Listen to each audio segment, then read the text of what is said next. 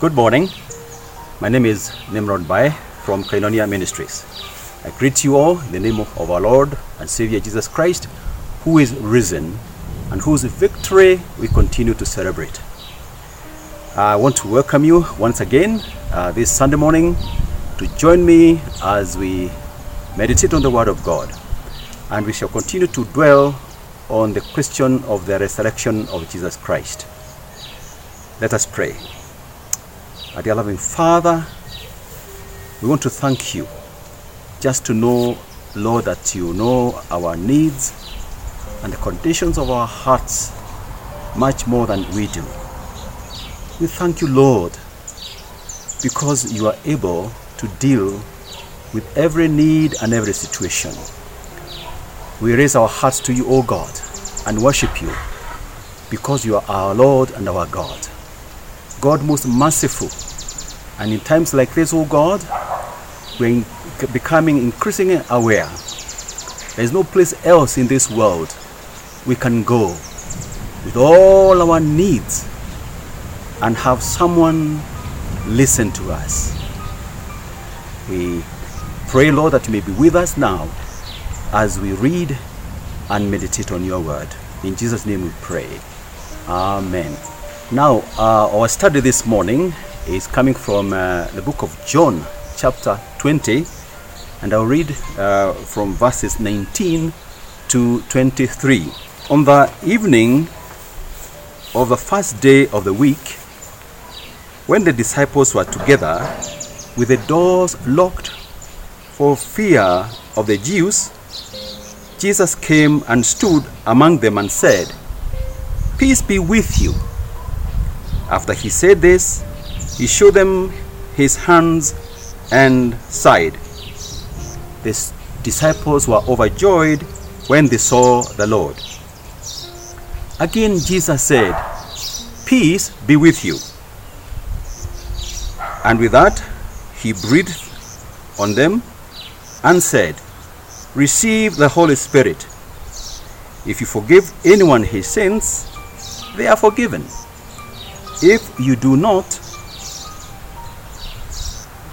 they are not forgiven. Now, um, last Sunday we celebrated the resurrection of Jesus Christ. And we were told that he rose very early in the morning. And in the course of the day, met the women and some of the disciples who had traveled outside of the city. The occasion we are looking at now was taking place in the evening when the disciples, out of fear, had locked themselves in a house. And Jesus appears in their midst with the doors still locked. And his message to them is what we have read Peace be with you, as the Father sent me, so I am sending you. He breathed on them and told them to receive the Holy Spirit. And then he talked about the forgiveness of sins. And we're going to look at this message, this line, particularly as my Father has sent me, now I am sending you. Uh, I wanted to focus on that uh, this morning. What it meant then and what it means for us, the Church of Jesus Christ. Now, let me begin by saying that uh, the resurrection of Jesus Christ is the most glorious and the most important event in Christianity. Without the resurrection, there would be no Christianity whatsoever. There would be no salvation. There would, no, there would be no forgiveness of sins. Paul says as follows If Christ had not been raised, our preaching is useless, and so is our, our faith. The Bible also says the resurrection of Jesus Christ proved for once and for all that he is the Son of God. We also read that after his resurrection, he appeared to several of his disciples over a period of 40 days when he spoke to them about the kingdom of heaven. He then commissioned them to go all over the world preaching the good news and making disciples of all nations. He was raised to heaven after that, and the Bible teaches that he will remain there, seated on the throne of God in heaven, ruling over the nations, until when all things in heaven and earth will submit to his authority. And he's going to accomplish this enormous task through his church, beginning with the 11 men who were hiding in a room with doors locked. So I said we're going to look uh, and dwell on this line uh, from his words when he told them he is sending them as he himself had been sent into the world, that he himself is sending them as well. Verse 19, he says, Peace be with you. Then again in verse 21, Peace be with you. As the Father has sent me, I am sending you. Verse 22, receive the Holy Spirit. Verse 23, if you forgive anyone uh, his sins, they are forgiven. If you do not forgive them, they are not forgiven. Uh, something quite uh, radical is taking place here.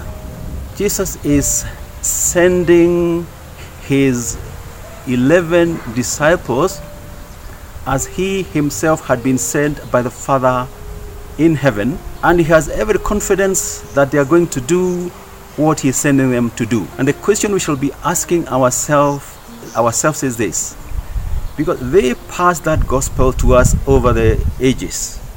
And we have exactly the same word and the same commission that they had. How faithfully, how well have we executed that mandate? How well have we finished the job entrusted to us, the Church of Jesus Christ. So the, the resurrection holds uh, the promise that we have a, a great hope and a great future. So, in spite of the circumstances in which we are finding ourselves right now, my friends, my brothers and sisters, I want to assure you there is hope in Christ Jesus.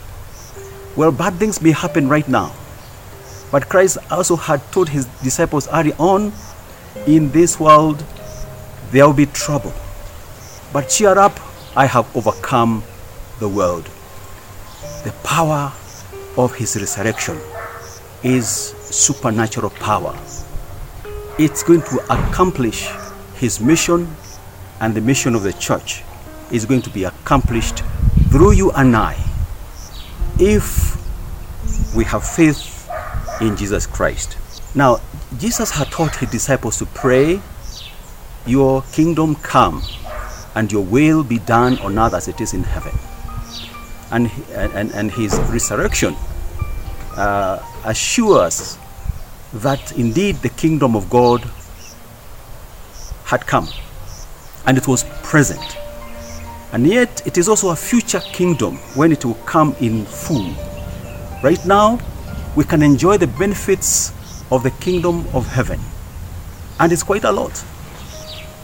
Until the second coming of Christ, when then the kingdom will come uh, to come to us fully. The question I would like us to ask ourselves at this time is this What is man's place in God's plan? This we shall find in the book of Genesis, chapter 1, verses 26 to 28. You know the story. God created the entire universe, the heavens and the earth, and all things therein. He created man, furthermore, in his own image and likeness. But man fell into sin, and his friendship with God was broken man was separated from God because he chose to be independent of God. And there is the beginning of all our sorrows and our griefs. And until that state of rebellion is dealt with, they shall never enjoy peace completely. We shall never be fit to enter into the kingdom of heaven. We thank Jesus because he came and died to take away our sins so that we can be fit to enter into the kingdom of heaven. Now, what happened then when the sin entered into the life of man? There were terrible consequences. All relationships were broken. First of all, man's relationship with God was broken. Number two, man's relationship with his wife was broken. Number three, man's relationship with the rest of creation was broken. Four, man's relationship with the environment was broken such that the environment became hostile to an extent that man has to toil before he can eat. To cap it all, God cast man and death became a reality. A very painful and a very ugly reality. Here is what uh, the book of Genesis says in 3, 9, chapter 3:19, "By the sweat of your brow you will eat your food until you return to the ground, since from it you were taken. For dust you are, and to dust you will return." Friends, up to this point, I, I hope that we can all see that that sin sin is a more deadly virus than coronavirus. And unless it is dealt with completely and decisively, we have no hope, we have no future. Happily, those who know God will also know that God does not change his mind. That God's plans never change what we began in the book of Genesis, chapter 1 and 2, he will complete. He will see them to their logical conclusion.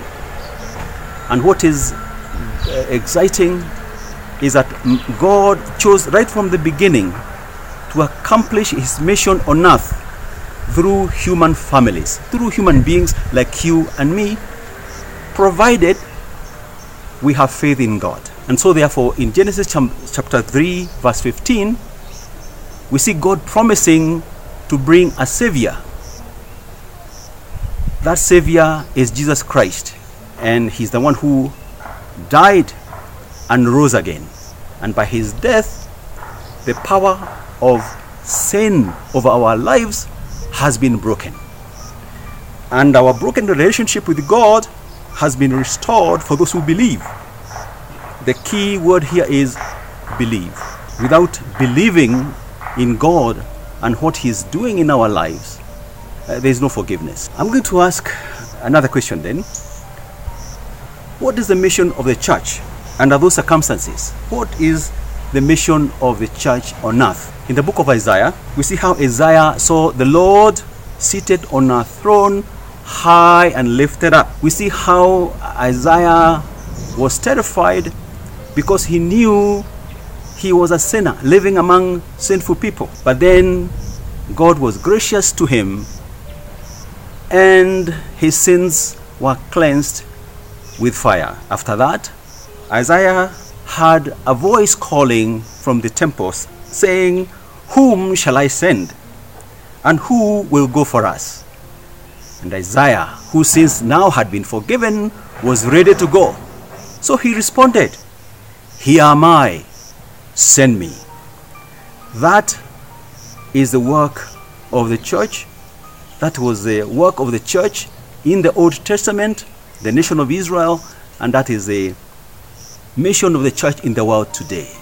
To go upon hearing the word of God, after our sins have been forgiven, to go into the world and tell the world there is indeed a God in heaven. Now, when Jesus appeared to his disciples in hiding, he said to them, As the Father has sent me, So I am sending you. Jesus also told them, Receive the Holy Spirit. If you forgive anyone his sins, they are forgiven. If you do not forgive them, they are not forgiven. Those words describe for us the mission of the church. As the Father sent me, so I am sending you. It is an enormous task. We are to be God's representatives and messengers on earth. The Bible tells us, we who are believers in Christ, that we are both citizens and ambassadors of the kingdom of heaven. As we know, the work of an ambassador is to represent his country in, a foreign, in, in another foreign, in a foreign country. An ambassador also represents and protects the interests uh, in that other uh, nation. He is his country's spokesman. For that reason, you will never hear an ambassador giving his personal opinion. His language is always, This is the position of my government. Therefore, as ambassadors of the kingdom of heaven, my friends, and let's get this clear we have no personal opinions on spiritual uh, and moral, moral issues. We rely entirely on the Word of God. If the Word of God says that is sin, then that is sin. If it says that is immoral, then it is immoral. If the Word says that is not right, then it is not right. Right? We have no right to say more than what we have been given or less than what we have been commissioned to say or to do. We are ambassadors of the kingdom. Jesus himself um, never said anything except that which his father had given him. And even his work, he, said, I do what I see my father saying. So the church has no business going beyond what they have been instructed to do. The mission of Jesus was to bring about salvation and restoration of the broken relationships.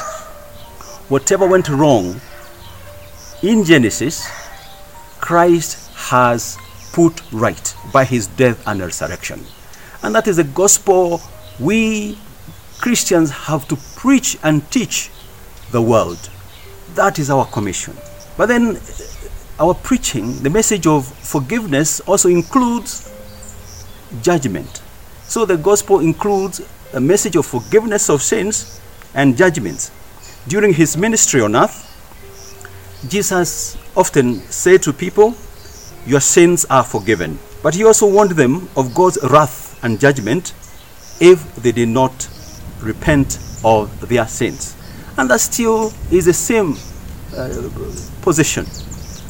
But how often do we ever hear messages on repentance and judgment?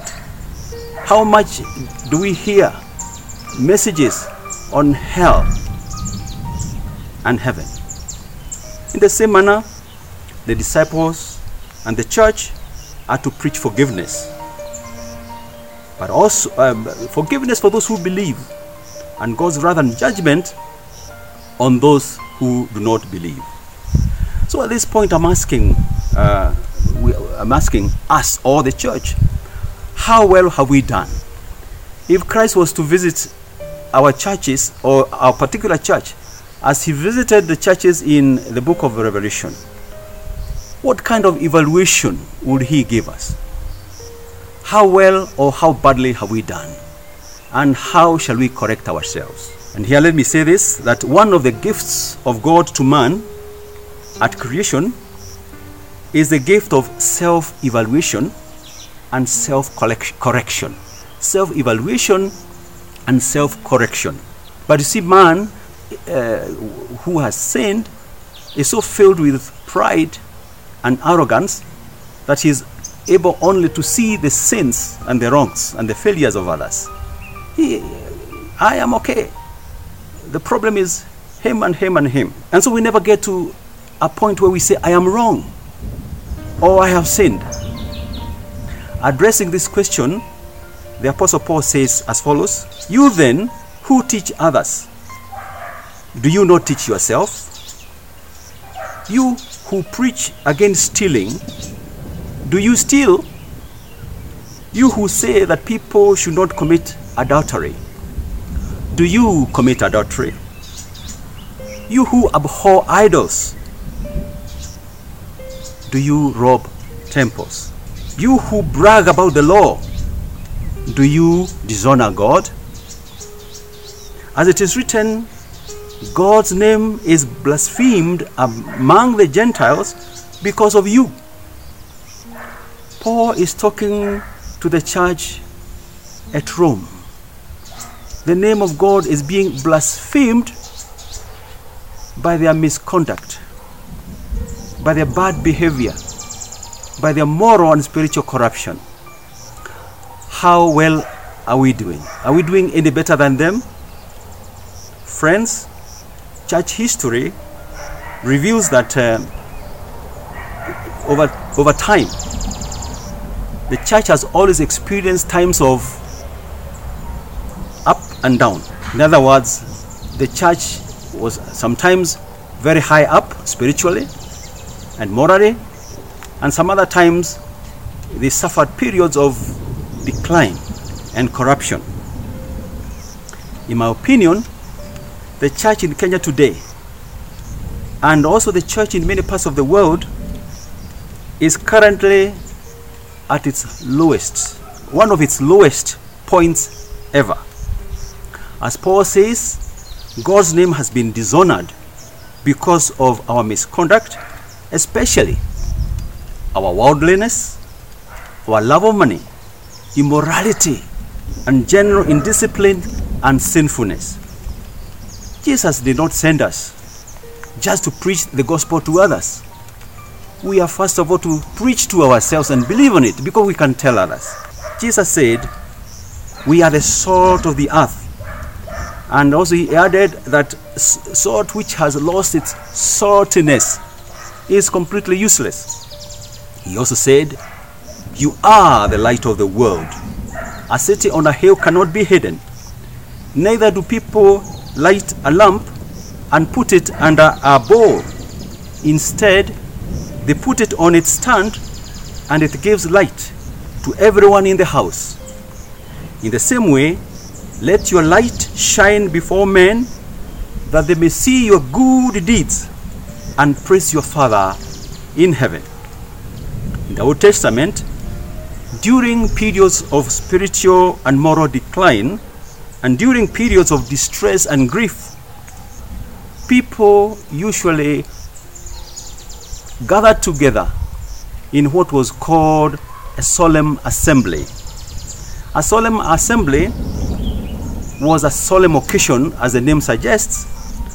It was a serious period of self soul, searching and fasting and repentance. Thus, in Second Chronicles, we read, When I shut the heavens so that there is no rain, or command locusts to devour the land, or send plague among my people, if my people who are called by my name will humble themselves and pray, and seek my face, and turn from their wicked ways, then will I hear from heaven and will forgive their sin and will heal their land. My dear brothers and sisters, if ever there was reason to call a solemn assembly, it is now.